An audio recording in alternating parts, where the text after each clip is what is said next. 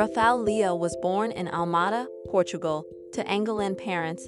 Leo joined Sporting Lisbon's youth system at the age of nine after a brief spell in Amora. Still a junior, he made his senior debut with the reserves, coming on as a second half substitute in scoring in a 1 1 away draw against Braga B. Courtesy of manager Jorge Jesus, Leo first appeared in the Primeira Liga with the first team, replacing Bryan Ruiz for the last 21 minutes of the 2 0 home win over Farense.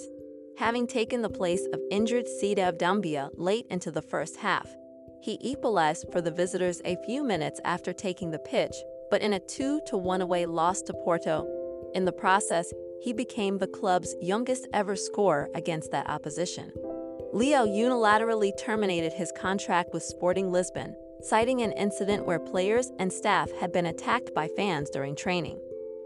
Leo joined French club Lille on a free transfer, signing a five year deal. Sporting Lisbon would later dispute Lille's deal to sign the player, deeming the transfer unacceptable, filing a complaint with FIFA and claiming the 45 million euros of his release clause.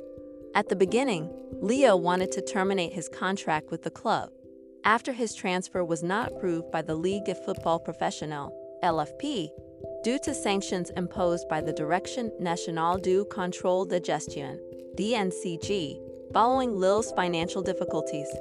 After being convinced by his representative to stay at Lille, the DNCG validated Lille's pending contracts, including the contract of Leo. Leo made his competitive debut, replacing Loic Remy in the 78th minute, in a 3 0 home win over Marseille.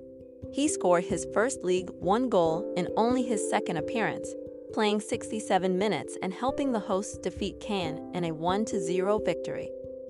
He scored his sixth goal of the season and made an assist to Nicolas Pepe, his first for the club, in a 4 0 home win over Nice.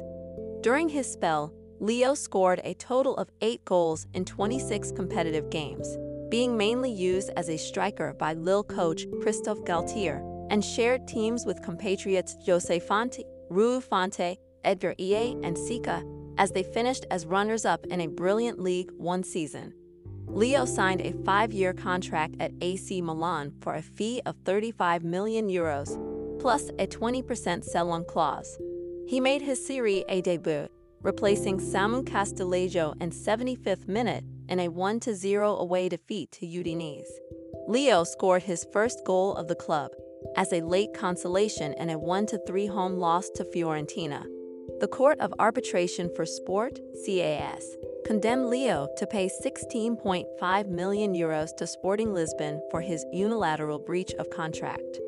Leo scored a goal against league leaders Juventus to help Milan to a 4 2 win after being down by two goals. At the end of the season, he had scored six goals in 31 league matches, helping Milan to a sixth place finish and a 10 match unbeaten streak. He scored the fastest goal in the history of Serie A and in Europe's top five leagues after six seconds on 20 December at Sassuolo.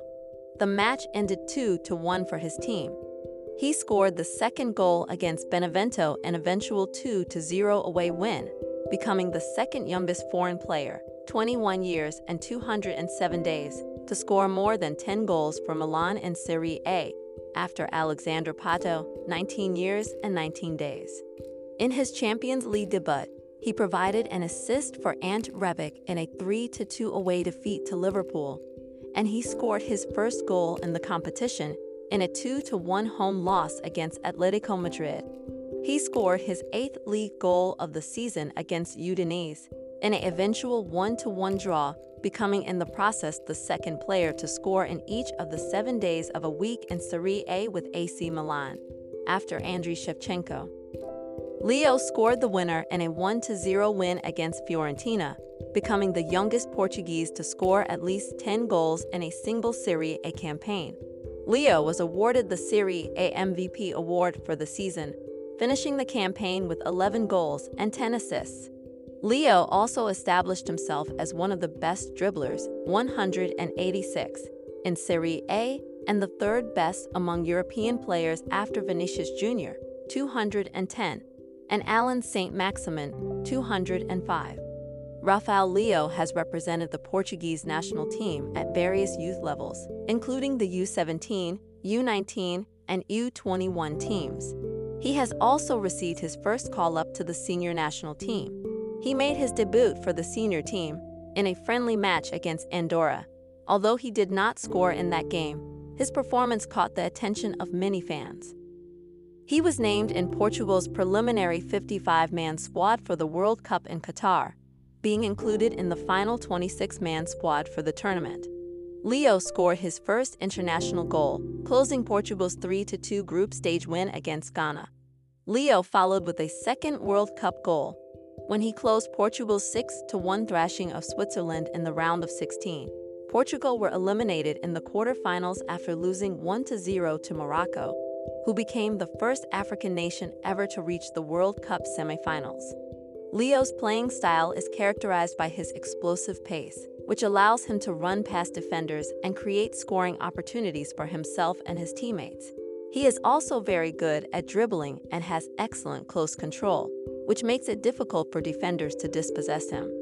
Leo is equally comfortable playing as a center forward or on the wing, where he can use his pace to stretch defenses and create space for his teammates.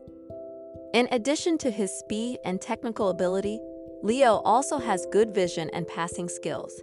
He is capable of picking out teammates with accurate through balls and crosses, and is always looking to create scoring opportunities for himself and his teammates. Overall, Rafael Leo's playing style is built around his exceptional speed and technical ability on the ball, combined with his vision and passing skills.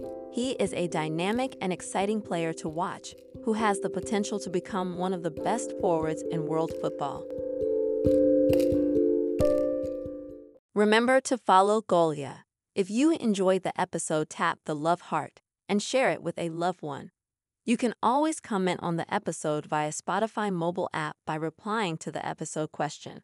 Your comment will get pinned to the episode for everyone on Spotify mobile app to read and react to it